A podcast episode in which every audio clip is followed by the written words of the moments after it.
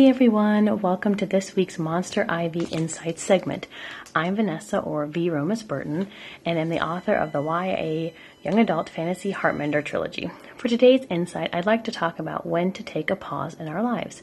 I have always been a type A overachiever. Whenever I finish one goal, I'm always ready to move on to the next one. Needless to say, I hardly ever voluntarily pause from the busyness of life. But this year has been a lot different. When I was ready to jump into a new series, God said, wait.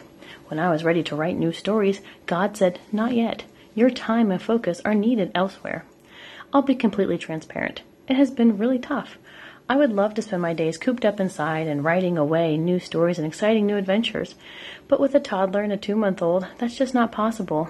But as much as I know that God has called me to write, He has also called me to love and care for my children.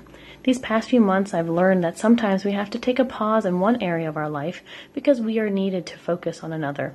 And that's okay. If God has called us to put down one dream to pick up another, He will provide everything we need. And in time, if He's if it is within His will, we will pick up that other dream again. Thank you so much for joining me on Monster Ivy Insights today. You can find me on Instagram and Facebook under V. Romas Burton and on my website, vromasburton.com. Make sure to tune into the Monster Ivy podcast on the second Monday of every month. You can find everything you're looking for on monsterivyleague.com. See you later.